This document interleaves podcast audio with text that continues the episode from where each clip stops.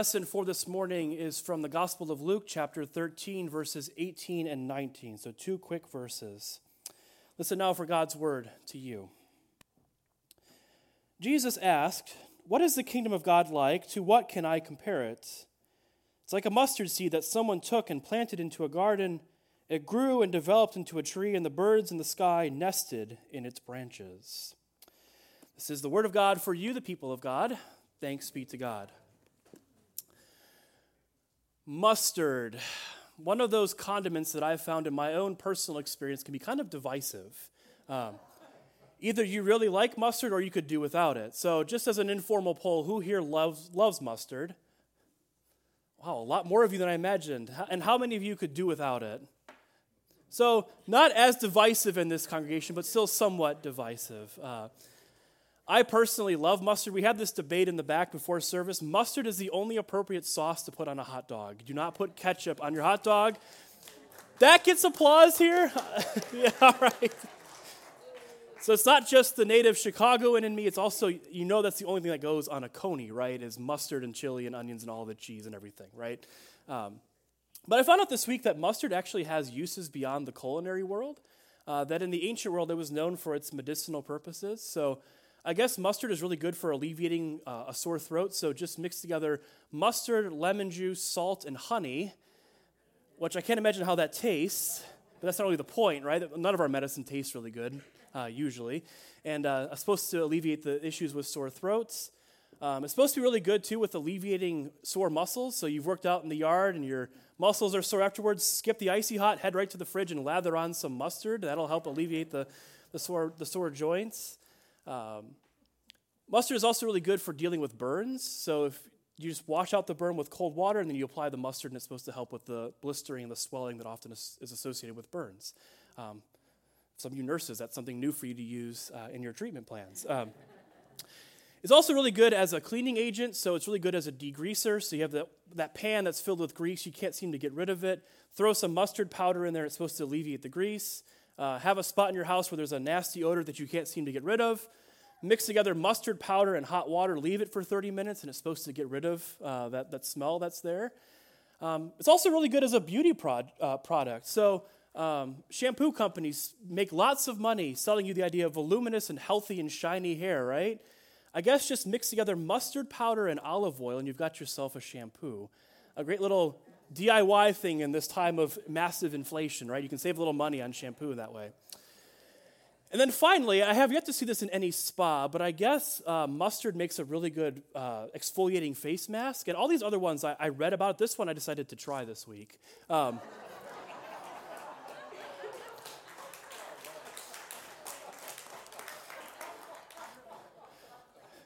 fresh cucumber from the garden, and that is just French's yellow mustard that I put on my face.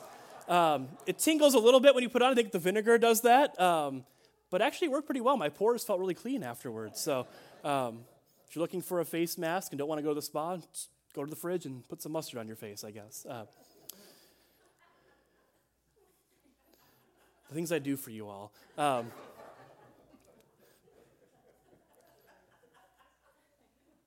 What is the kingdom of God like? Jesus asks. He, said, or he says it's like the mustard seed that produces this versatile herb that's used for medicinal purposes, that's used for cleaning, that's used for beauty and cosmetics and all of these things. And it's a really short parable, right? It was just two short verses, and, and yet it leaves us with this vivid image. Uh, a, a seed that is known as being one of the smallest seeds, not the smallest, but one of the smallest, that, that grows quickly, and the birds of the air find a place to build a nest for, their, for them and for their, for their young. It's this beautiful parable until you realize that a mustard plant is actually a noxious weed.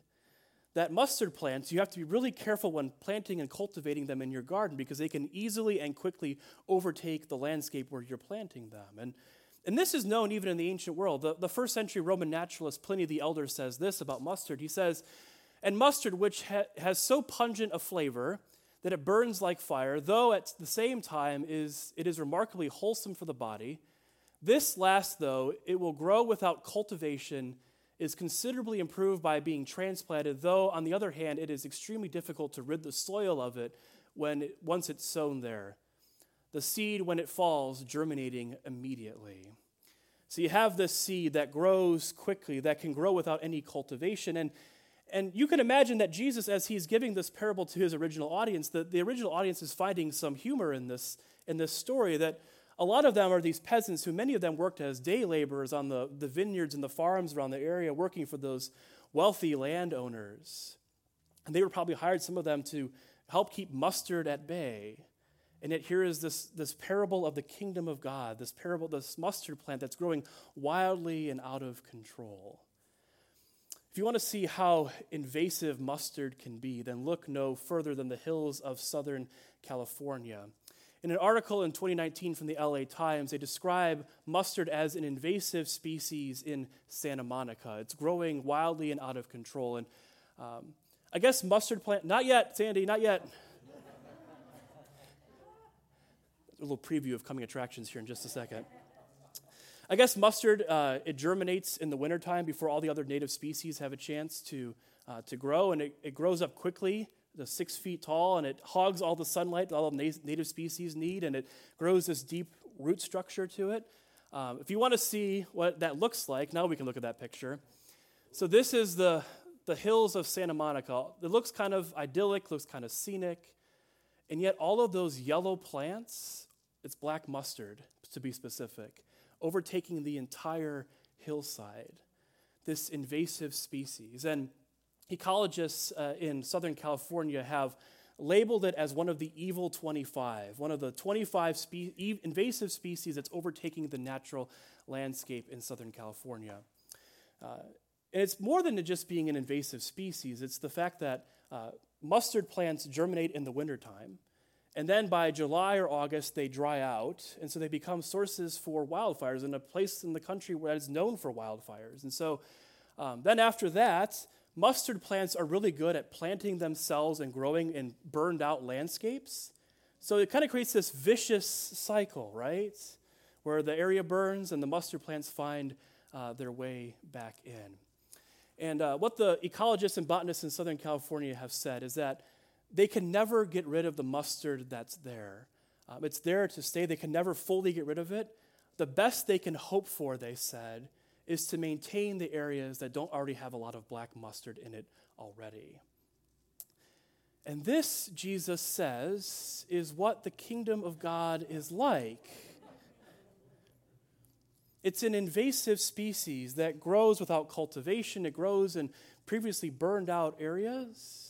Think back to the, the parable from last week, the parable of the sower, this sower who flings seed wildly into the world along the path and the rocks and the thorns, and it grows up. Perhaps that sower was sowing mustard seeds into a world that was already that already had a lot, uh, a lot in it. You might have to take great measures and great care when trying to cultivate mustard. You, it might be an invasive species in places like Southern California, but it is the, the perfect image for the kingdom of God, isn't it? The species that, that, that grows without cultivation. That's the species that can take root in, in places where it's been burned out, the species that, that can dominate and overtake a landscape. The perfect image for the kingdom of God. And we could easily call Jesus a mustard seed, couldn't we? That, that Jesus is this one little moment in time in human history, in this little remote part of the world. And, and yet, it, his message, his life, it spreads like, like wildfire, like mustard plants on the hillsides of, of Southern California. These little mustard seed moments. These little mustard seed moments gathered around every table in Galilee, where, where Jesus invites those that everyone else calls outcasts and sinners, and instead calls them welcome children. This little invasive species, this invasion into the social stratification of the day those little mustard seed moments on every hillside in Galilee where there's healing that takes place, this invasion of compassion into a world that is so often marked by, by apathy and indifference. These little mustard seed moments where the, the poor and the downtrodden can hear it spoken of themselves that they are of infinite concern and value to God. Little mustard seed moments in every synagogue where Jesus preaches and announces the kingdom of God, a reign of, of justice and equity.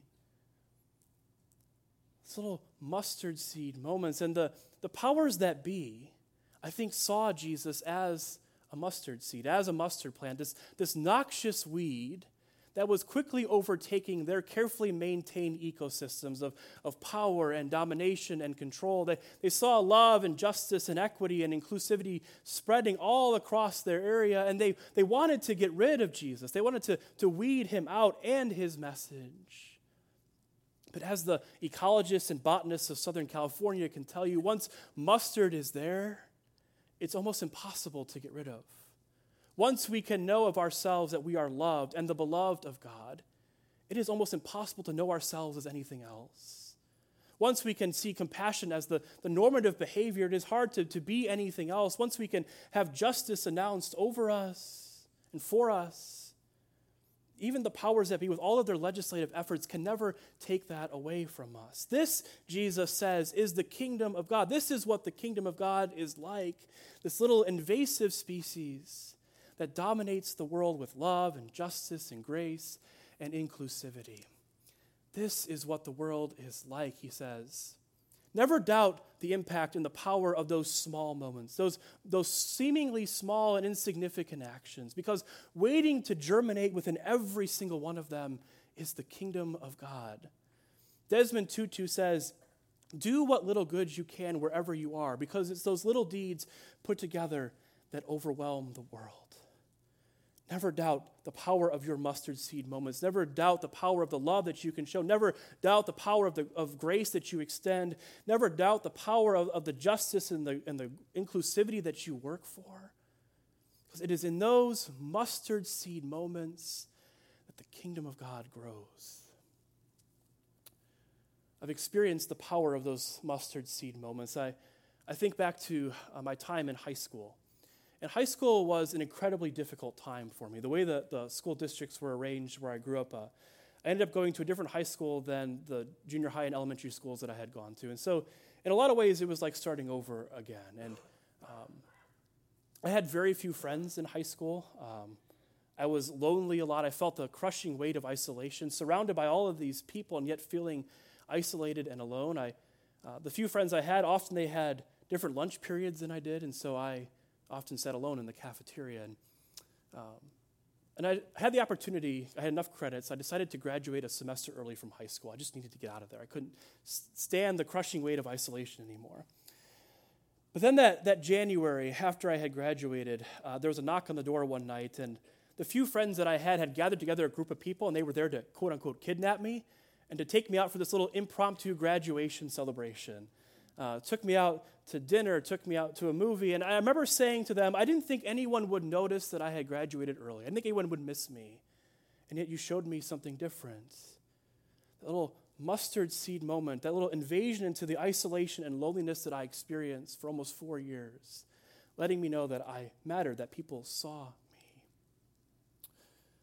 I read a, a story recently about a, a lawyer who does a lot of pro bono work working with uh, children who are the victims of abuse. And he said it's a, a cause that's close to his own heart. Uh, and in the course of his work, it brings him into contact with uh, adult survivors of abuse. And he said he came in contact with one adult survivor. He said, although you never would have known it looking at him, he was this giant Polynesian guy uh, with a giant mane of flowing hair. Like, if you ever seen the show Game of Thrones, he looks a lot like Khal Drogo, he said. Um, you never would have known it, but that man had become a counselor working with kids, helping to give them a better start in life. And, and so this lawyer was there to see the counselor to get some advice on some, on some things. And they were sitting in his office, and he noticed the trolley from Mr. Rogers' neighborhood sitting on his shelf. And he asked, and the lawyer asked the counselor, "Why do you have that, that trolley uh, here?" And that's when the, the man shared his story. He said that the the early or the late afternoon and the early evening were dangerous times for him. That's when his mother was exhausted and worn out, and that's when she would physically abuse him. And she would do it in such a way that um, it was hidden from his father. His father never knew about it. And he said, one particular day after she had physically abused him and left him alone, he, uh, he said he couldn't walk, and so he crawled hand over hand to the television set, pulled himself up, flipped on the TV, and there on the TV was Mr. Rogers. And it was the end of the show, one of those quiet moments where Mr. Rogers is talking to the kids, telling them how loved they are and how they made that day special. And this man recounting his story said, uh, he said it was like the hand of God had reached out to him. That Mr. Rogers in that moment was speaking to, to millions of other children through the television screen, and yet it felt like he was speaking directly to him. He said that he knew, he said he felt like he, quote unquote, knew about himself that he was unworthy and unlovable, that he deserved everything he got. And yet here was this nice man telling him something different about himself, telling him that he was loved and cared for, that he mattered. And so he said he keeps that trolley in his office as a symbol of hope, a way that he shows love to other people. He says, It might sound silly, but Mr. Rogers saved my life. And you all know how much I love Mr. Rogers. Um, we, uh, we had that sermon series back in October. I'm wearing Mr. Rogers socks today for crying out loud. Um, but I love Mr. Rogers for moments like this, these little mustard seed moments. How many lives did Mr. Rogers save with those three simple words, I love you? How many lives did he save by, by simply saying, You matter and you made today special by simply being you? How many lives are saved when you and I can communicate love to somebody else, to tell them they are loved and accepted just as they are in this moment? How much better is the world when we offer bread from our hands? How much better is the world when we seek justice? How much different and better is the world when we can offer ex- inclusivity to people? How many lives are saved because of those mustard seed moments? Never doubt the power of a mustard seed. Never doubt the, the impact of those seemingly small and insignificant actions. Because waiting to germinate within every single one of them is the kingdom of God. A kingdom that is always marked by love and grace and inclusivity and justice. A kingdom that grows little by little, moment by moment, mustard seed by mustard seed. Thanks be to God. Amen.